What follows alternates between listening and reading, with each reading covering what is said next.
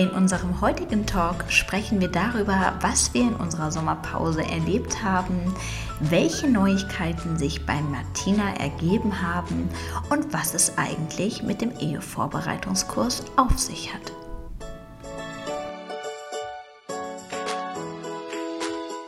Hallo liebe Saskia.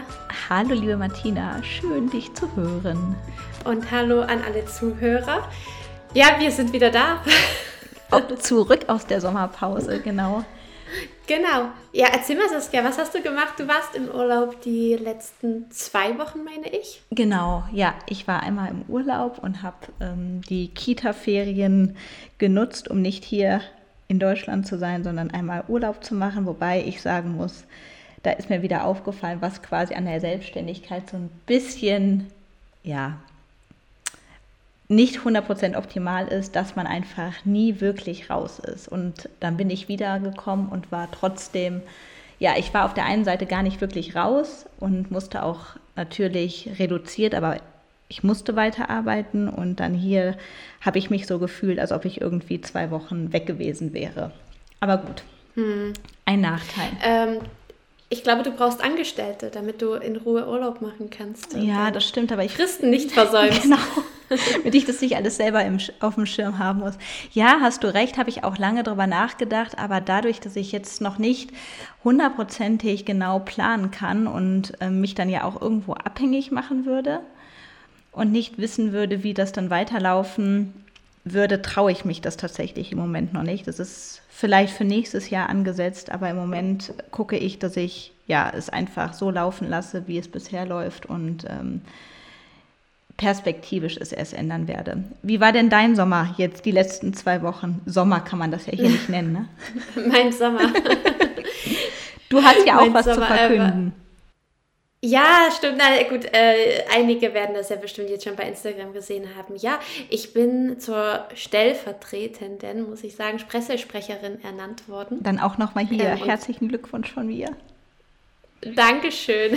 Ich finde ja, wenn nicht ja. wer du, wer dann? Also ich finde, es passt einfach perfekt zu dir, dieses Amt. Ja, also ich, ich freue mich auch wirklich über die Aufgabe. Ähm, ich werde zum Beispiel freitags, ähm, also nur in meiner stellvertretenden Position, mhm. wenn jetzt die ähm, eigentliche Pressesprecherin eben verhindert ist, auch Pressekonferenzen halten. Und ähm, da werden ja auch dann Fälle vorgestellt gegenüber der Presse, auch mal erklärt. Und das ist ja genau das, was ich auch bei Instagram ähm, ein Stück weit mache. Und von daher liegt mir das wirklich total gut. Und ich habe mich auch sehr über die Anfrage gefreut und werde da auch sehr engagiert mitwirken daran. Vielleicht, also ich muss sagen, ich weiß noch, als ich bei der Staatsanwaltschaft war, da war auch, ich, nicht meine Ausbilderin, aber auch jemand, mit dem ich zu tun hatte, die war auch Pressesprecherin, aber vielleicht kannst du einfach noch mal erzählen, was genau beinhaltet das alles und hat das auch Auswirkungen jetzt auf deine normale Tätigkeit als Richterin? Ich glaube, das wäre sehr interessant. Mhm. Und wie wird man ja, also Pressesprecherin? Ähm, ja gut, ich bin einfach gefragt worden, ob ich äh, die stellvertretend äh, da agieren möchte. Ähm, ich wurde ja seitens äh, des äh, Vizepräsidenten gefragt. Und genau, da habe ich natürlich sofort zugestimmt. Und ja, was mache ich als Pressesprecherin? Letztendlich ist es ja Öffentlichkeitsarbeit. Mhm. Es ist ganz wichtig, dass die Öffentlichkeit darüber informiert ist, wie die Justiz arbeitet, was die Justiz macht, weil das natürlich auch für Transparenz sorgt und für Akzeptanz und Verständnis. Ähm, genau, und äh, da gilt es, die Informationen, die genau zu verarbeiten sind, da möglichst verständlich weiterzugeben an die Presse, welche das dann eben ihrem Publikum äh, weitervermittelt. Ähm, Im Einzelnen geht es ja oftmals um Anfragen, im, ja überwiegend im Strafverfahren, so was ich jetzt bisher gesehen habe. Da wird also gefragt, ähm, manchmal wissen die Reporter auch schon so ein bisschen was. Also die haben da ihre Quellen, wie auch immer. Und dann kommen dann direkt gezielt Anfragen. Aber ist es nicht auch so, im Strafrecht haben wir doch auch den Öffentlichkeitsgrundsatz. Das heißt, die Presse kann ja grundsätzlich, wenn die Öffentlichkeit nicht ausgeschlossen ist, auch an den Verfahren teilnehmen, mhm. oder? Und ist das bei euch auch so, dass die dann da sitzen? Ja. Ja, das ist richtig, aber es gibt ja sehr viele Verfahren mhm. bei äh, jedem Gericht und äh, die Pressevertreter äh, können und möchten, haben vielleicht auch gar nicht die Kapazitäten, sich in jede Verhandlung reinzusetzen. Deshalb ähm, werden kleine Pressekonferenzen anberaumt. Mhm. Da wird dann schon mal ähm, die Anklageschrift im kleinen Raum, äh, also unter möglichst äh, kleiner Personenanzahl mitgeteilt. Es soll auch äh, möglichst anonymisiert erfolgen. Mhm. Also äh, manchmal, ja, das ist immer eine Abwägungssache. Äh, Je nachdem, wie äh, groß das Interesse an der Person ist, äh, kann dann eben auch mal der Name geschildert werden oder eben nicht. So, aber im Rahmen der Pressekonferenz werden also äh, die Sitzungen für kommende Woche vorbereitet mhm. und auch schon mal die Anklageschrift mitgeteilt. Aber hier ist ganz sehr große Vorsicht geboten, denn äh, die Mitteilung einer Anklageschrift ist gemäß Paragraph dreihundertdreiundfünfzig d der Straf, äh, des Strafgesetzbuches äh, strafbewehrt, wenn es öffentlich erfolgt. Also ich dürfte zum Beispiel jetzt nicht bei Instagram sagen, nächste Woche ist der und der wegen dieser und jener Sache ähm, vor Gericht. Ah, okay. Okay. Genau, ähm, weil es dann aber im Rahmen der Pressekonferenz in so einem kleinen geschlossenen Raum ist, ist es ja nicht öffentlich und die Pressevertreter müssen auch darauf hingewiesen werden, dass ähm, sie äh, die Anklageschrift wiederum noch nicht öffentlich machen dürfen. Ich kann mich noch daran erinnern, das war auch im Rahmen eines Praktikums allerdings bei der Staatsanwaltschaft. Da war ich hier auch mehrmals ja, in verschiedenen Sitzungen, wo mich dann damals... ja, Ausbilderin war es ja nicht wirklich im Praktikum, aber die Staatsanwältin, die mich betreut hat, immer hingeschickt hat. Und da war es so, dass wir auch Vertreter hier beim Amtsgericht und Landgericht, das ist ja bei uns zusammen in einem ähm, Gebäude in Düsseldorf, sie haben sich immer morgens getroffen, das waren immer drei feste Vertreter und die haben dann immer geguckt auf dem Fernseher, welche Verhandlung läuft und sind dann in die ähm, ja, Sitzungssäle reingegangen, haben dann kurz den Verteidiger interviewt oder wenn vielleicht schon mal der Richter irgendwie auf dem Gang war, was denn da jetzt stattfindet und haben sich dann immer da ausgesucht, wo sie jetzt einfach mal reingehen und dann darüber berichten.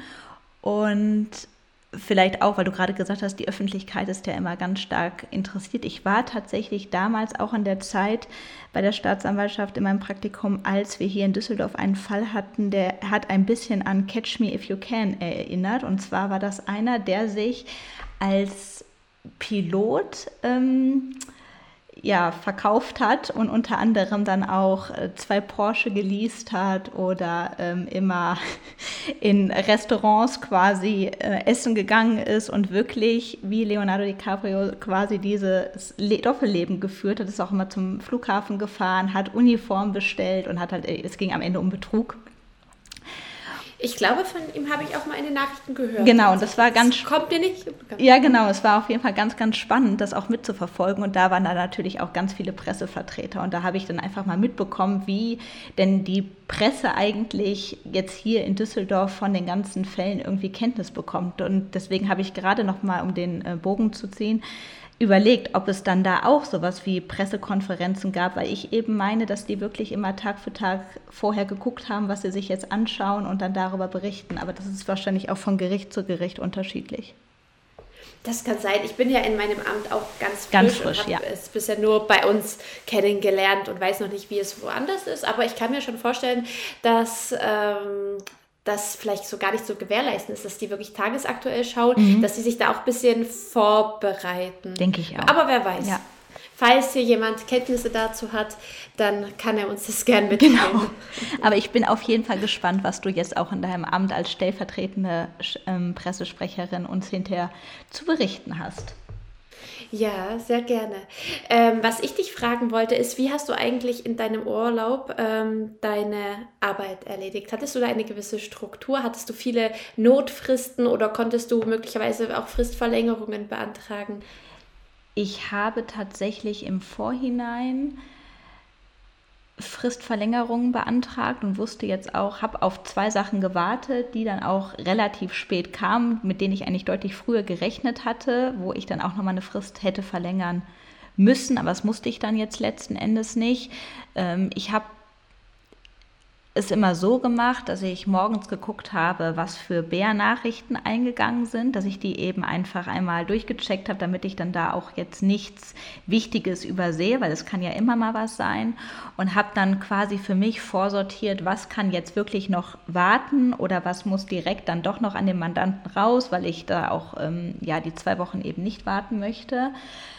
Das habe ich immer morgens gemacht und dann ja, hatte ich tatsächlich auch erstmal Probleme, Bär wieder zu aktivieren. Wir haben ja immer so ein Gerät, das muss man sich vorstellen wie so ein Kartenlesegerät, und es gibt einen Token quasi, das ist noch eine Software, die man immer erst aktivieren muss, damit er dann hinter die Karte erkennt, und das hat dann irgendwie nicht immer richtig geklappt, das hat dann auch mal gerne noch eine halbe Stunde morgens gedauert, und das ist natürlich dann zeitintensiv. Und bis ich die dann runtergeladen habe und vorsortiert habe, es war jetzt nicht dramatisch, aber du bist halt immer irgendwie drin. Das finde ich irgendwie schwierig. Und auch bei den E-Mails habe ich das auch so gemacht. Ich habe vielen Mandanten vorher gesagt, dass ich nicht da bin. Und ähm, ja, wenn dann doch eine Anfrage kam, habe ich das dann auch beantwortet. Ich bin da eigentlich schon so, dass ich relativ schnell reagiere und ähm, habe für mich einfach entschieden, was kann warten, was kann nicht warten, und wollte mir dann aber auf der anderen Seite natürlich auch so die ganzen, oder diesen großen Stapel, der dann hinterher am Ende des Urlaubs auf einen wartet, so ein bisschen abbauen, aber es hat nicht so ganz das geschafft. Das kenne ich. Es hat trotzdem nicht geschafft. Und ich finde eigentlich auch, es ist nicht schlimm, dass man da was zu tun hat. Das finde ich wirklich gar nicht schlimm. Ich finde das eigentlich das Schreckliche, dass du dann doch irgendwie vielleicht mal auch am Pool liegst und, ähm, oder am Meer. Und ich habe dann einfach auch beide Handys bei mir. Das muss ich noch lernen abzulegen, und dann nochmal auf die E-Mails guckst und siehst, ah, da ist wieder was eingegangen. Ist das jetzt wichtig? Könnte das wichtig sein? Ich denke, das ja, ist auch einfach eine Typsache. Und da muss ich definitiv noch in den nächsten Jahren lernen, dass man da sich ein bisschen mehr abgrenzt. Hm. Ja gut, ich kann das nachvollziehen. Ich mag es auch nicht, ähm, wenn ich aus dem Urlaub komme und dann riesige Aktenstapel mhm. vorfinde. Ähm, bei uns ähm, ist die E-Akte noch nicht integriert. Das heißt, ich kann noch nicht aus dem Urlaub heraus agieren okay. und arbeiten. Ist das auch ist natürlich gut. Momentan, ja, einerseits schon, ähm, weil man da wirklich abschalten kann und muss. Und ich muss sagen, wir haben ja auch immer einen Vertreter, der Eilsachen erledigt, sodass äh, die Sachen, die liegen bleiben, Ähm, nicht weiter ähm, eilbedürftig mhm. sind, und man hat dann auch die Zeit, das abzuarbeiten. Aber oftmals ist dann so, natürlich, wie soll denn einer schaffen, äh, wenn er sonst seinen Tag schon gut ausgefüllt natürlich. bekommt mit seinem Dezernat, dann plötzlich zwei Dezernate einwandfrei zu vertreten. Das geht einfach nicht.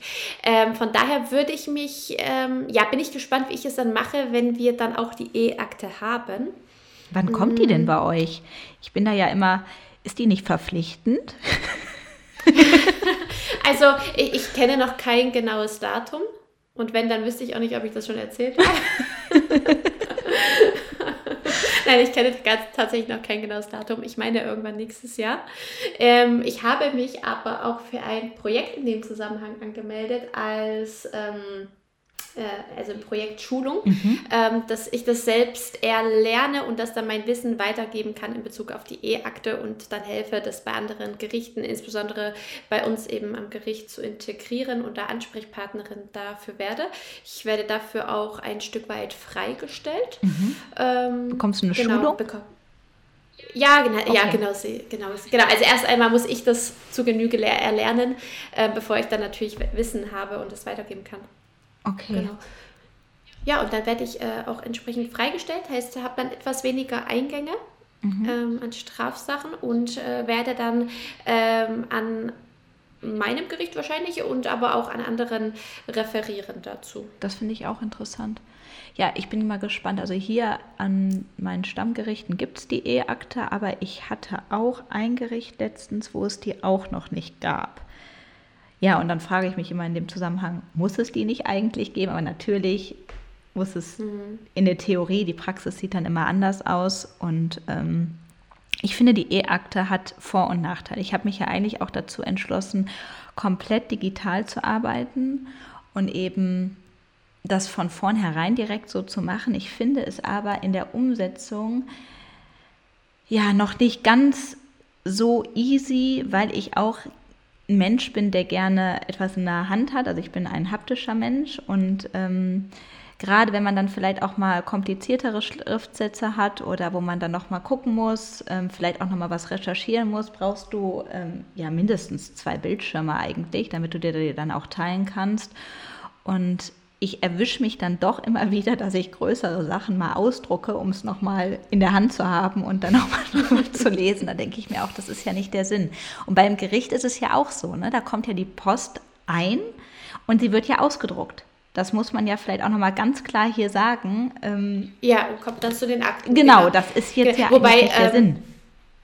Genau, wobei äh, bei, bei uns ist bisher äh, in der Strafabteilung lediglich die E-Akte nicht. Ich meine, in der Familienabteilung dürfte sie bereits integriert sein. Also ich bin mir okay, gerade nicht ja so gut. sicher damit, das aber äh, teilweise ist jedenfalls, ich weiß gar nicht, ob in der Zivil- oder in der Familienabteilung, das, ja, ähm, genau, aber ja, in der, in der Strafabteilung ist es definitiv so, dass da die Schriftsätze ausgedruckt werden und dann in die Akte kommen. Und das hatte mich ja auch so sehr verwundert, als ich ähm, ja, äh, direkt... Äh, frisch äh, als Staatsanwältin war, dass diese eine Akte dann zum Verteidiger rausgeschickt wird, mhm. zu Akteneinsichtsgesuchen, an dritte Stellen, an die Staatsanwaltschaft und es kam auch äh, vor, dass eine Akte mal äh, ja, abhanden gekommen ist. Wir dann gesucht haben, manchmal hat man sie dann wiedergefunden, andere Male nicht, dann musste eine Akte sehr aufwendig rekonstruiert werden. Oh Gott. Ähm, Ja, da mussten dann verschiedene Datensätze bei der Staatsanwaltschaft, bei Gericht, ähm, bei der Polizei selbstverständlich angefragt werden. Von daher finde ich das an sich sehr pragmatisch und ähm, ähm, modern, dass äh, es die E-Akte gibt. Definitiv. Und das ermöglicht ja auch wirklich nochmal eine deutlichere Flexibilität. Also für den Urlaub, finde ich, braucht man die nicht, sondern da solltest du dann auch weiterhin abschalten können. Aber ich denke auch, um einfach mal Homeoffice machen zu können, was ja in unserer Zeit mhm. auch heute oder in unserer Welt Zeit einfach spart. Ne? Das finde ich auch immer ganz wichtig, wo man dann wirklich sagen kann, wenn man jetzt sowieso nur einen Bürotag hat, dann kann man den ja auch zu Hause deutlich effizienter nochmal nutzen.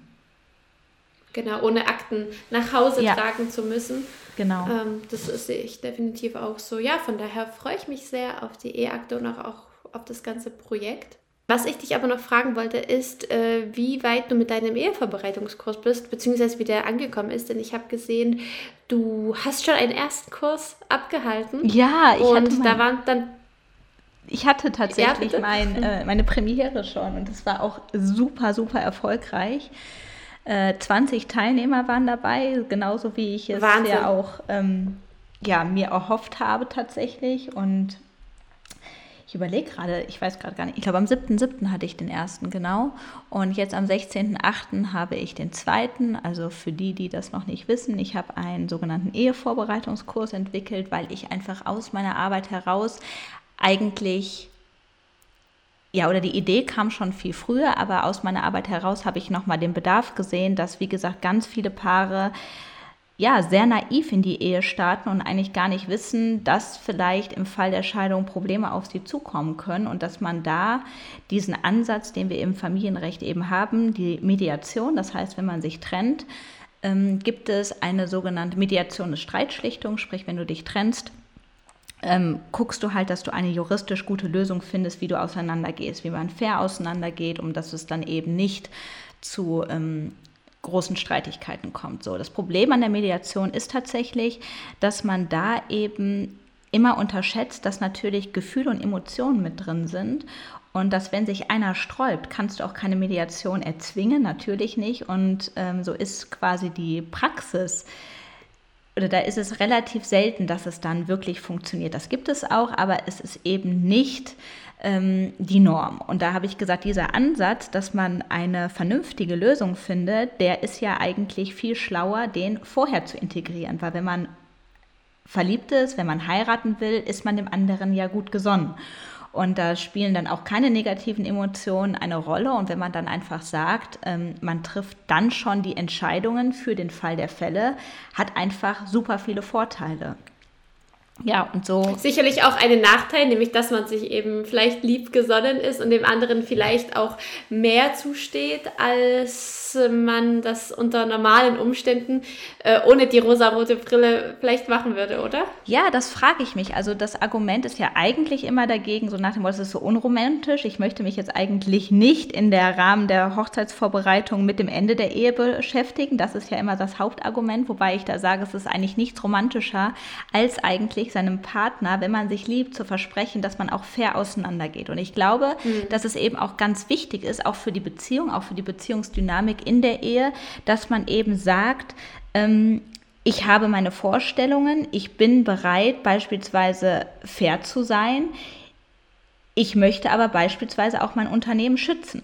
Ne? Das sind ja auch Dinge, die ausgesprochen werden können. Und es, ich finde einfach, das Problem ist, dass in unserer Gesellschaft es eigentlich ein Tabuthema ist. Also man darf auf der einen Seite nicht sagen, du hör mal zu, ich habe mir jetzt hier was angehäuft und eigentlich möchte ich es gar nicht mit dir teilen. Das ist ja die eine Seite, aber die andere Seite eben auch, du hör mal zu, es entsteht durch Familie ein Unterschied in unserer Beziehung und ähm, du hast die Möglichkeit, arbeiten zu gehen und ich beispielsweise nicht oder ich kann nur Teilzeit arbeiten gehen, weil eben die Familie, weil die Kita-Betreuung nicht anders funktioniert, dann hat man ja als Frau wieder den Nachteil und da auch einen Ausgleich zu fordern, das gibt es eben auch nicht, ne? Dass man sagt, ja, weiß ich nicht, zum Beispiel, was ich habe eine gute Ausbildung, ich habe ein Studium und ich hätte vielleicht auch Karriere gemacht. Ne? Es geht jetzt nicht darum, dass man irgendwie eine nicht so gut gewählte Ausbildung und dann auch vielleicht einen ja, Beruf, der nicht ganz so viel bringt, irgendwie kompensiert. Darum geht es gar nicht, sondern es geht einfach darum, dass man sagt, durch die Familiengründung ändern sich eben Dynamiken und da ist es teilweise unfair, wenn die Frau zu Hause bleibt und der Mann eben auf der Karriereleiter hochklettern kann und die Frau zurücksteckt und dann hinterher nach zehn, fünfzehn Jahren einfach da ein Riesendefizit hat. Mhm.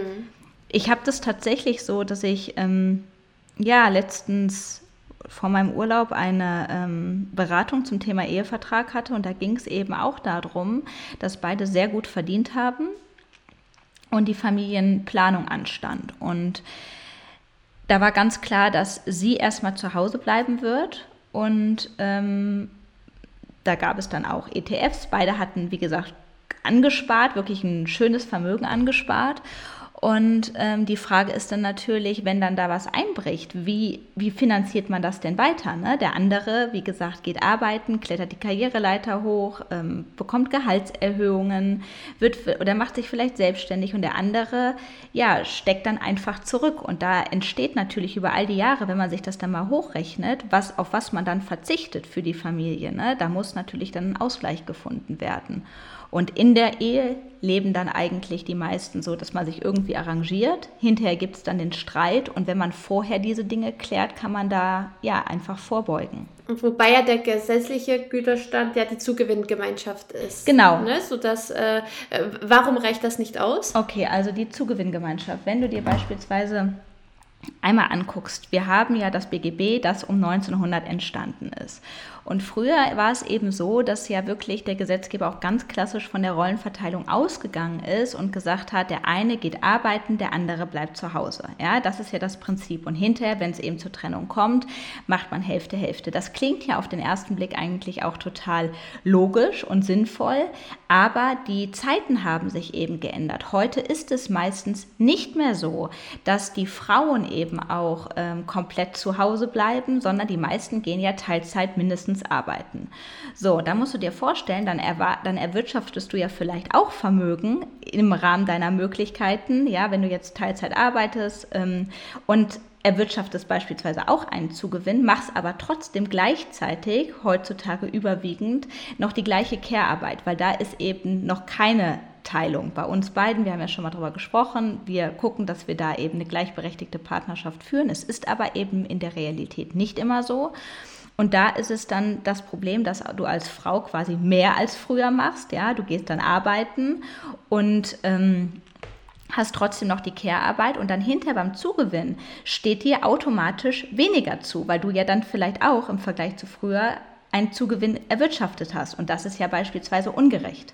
Ne? Deswegen sage mhm, ich, ist die... Verstehe. So, das ist der eine Grund. Dann, wie gesagt, ist immer ein ganz großes Problem, wenn du beispielsweise eine Firma hast, ja, da ist auch der Zugewinn hinterher ein Problem, weil wenn du ein Unternehmen hast, was vielleicht dann auch im Wert steigt, ja, auch wenn es jetzt erstmal nur auf dem Papier ist, ähm, dann steht natürlich auch da dem Partner die Hälfte zu. Und wenn du den nicht auszahlen kannst, da sind schon viele Kleinunternehmen oder auch mittelständische Unternehmen hinterher dran kaputt gegangen. Da sind Mitarbeiter, ähm, die... ja, die einen Job haben und wenn dann hinter das ähm, Unternehmen verkauft werden muss, weil einfach der Zugewinnausgleich gefordert wird, hat man da auch ein Problem. Verstehe, okay. Ne? Mhm. Das sind einfach, es, also da gibt es einfach viele Probleme, wo man vorher drauf achten muss, was auch die Zugewinngemeinschaft nicht berücksichtigt. Und das sind eben diese Ungleichheiten und die hat man einfach auch nicht so auf dem Schirm. Was ist aber eigentlich der Unterschied zwischen deinem Ehevorbereitungskurs und der klassischen Anwaltsberatung, wenn jetzt also ein Paar sich entschließt, dass sie dann ähm, ja, einen Ehevertrag abschließen wollen? Also der Ehevorbereitungskurs, der dient eigentlich dazu, ja, muss man ganz klar sagen, das ist keine individuelle Rechtsberatung, ja, das ersetzt nicht den Besuch beim Anwalt, sondern es geht ja darum, dass wir, du musst dir vorstellen, wir fangen an, uns irgendwie mit unserem Partner über das Thema Hochzeit zu unterhalten. Dann kommt ja plötzlich irgendwann der Antrag, so ist es ja in der Regel meistens, und dann beginnt die Hochzeitsplanung. Und wir als Juristen wissen vielleicht schon einiges, ja, aus dem Familienrecht, wobei auch da muss man ja sagen, die Ausbildung im Familienrecht lässt ja zu wünschen übrig im Studium selbst, das ist ja jetzt nicht wirklich viel. Und diese ganzen Dinge, was ist eigentlich eine Zugewinngemeinschaft und was sind die Güterstände, die wir haben und warum kann es zu Problemen kommen, was ist wichtig bei einem Immobilienkauf, ja, das sind ja einfach allgemeine Ähm, Informationen, die eigentlich niemand wirklich weiß.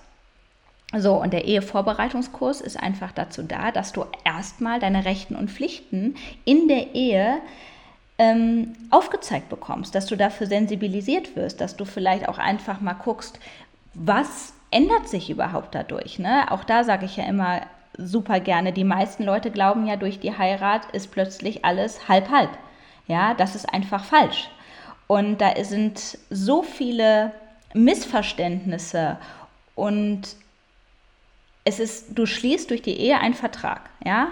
Du gehst einen Vertrag ein, der quasi auch anders beispielsweise als andere Verträge über die Ehe hinaus eine Dauer hat. Wir haben ja auch dann beispielsweise Unterhaltspflichten, ja? Das bedeutet, selbst wenn dieser Vertrag beendet wird durch Scheidung, haben wir aber darüber hinausgehende Pflichten. Das ist den meisten einfach nicht bewusst. Und wenn du dir überlegst, du ähm, ja, schließt einen Vertrag, der dein Leben einfach komplett ändern wird, ist es ja, finde ich, eigentlich nur naheliegend, dass du dir vielleicht da mal die Vertragsgrundlagen anguckst, ja, und damit du einfach weißt, worauf muss ich denn achten.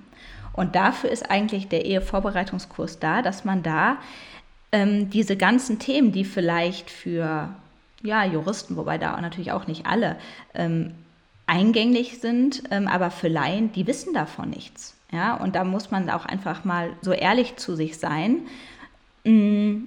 Auch Eigentum und Miteigentum. Da kann man sich ja auch nochmal zurückversetzen, wie lange man eigentlich Eigentum und Besitz aus oder wie lange man dafür gebraucht hat, um das auseinanderzuhalten, jetzt auch als Jurist. Da sind einfach viele Begriffe und viele Faktoren, die da eben eine Rolle spielen. Und was ich halt auch mache, es geht halt auch um diese emotionale Arbeit, die natürlich jetzt auch in der reinen Rechtsberatung eigentlich keine große Rolle spielt und die ist im Ehevorbereitungskurs auch nochmal drin, dass ich da wirklich sage, Leute, ihr müsst einfach in die Kommunikation kommen, Beispiele nenne, warum das einfach wichtig ist, wie man da ansetzen kann, wie man auch mit seinem Partner Gespräche über Finanzen, über die Zukunft führen kann. Also es hat sozusagen, ich sage immer, Ehevorbereitungskurs, Aufklärung in rechtlicher ähm, rechtlicher Hinsicht und ähm, situativer Hinsicht. Also wie ist es quasi bei mir? Rechtlich, emotional und situativ. Genau. Okay, also vollumfassend. Sehr interessant.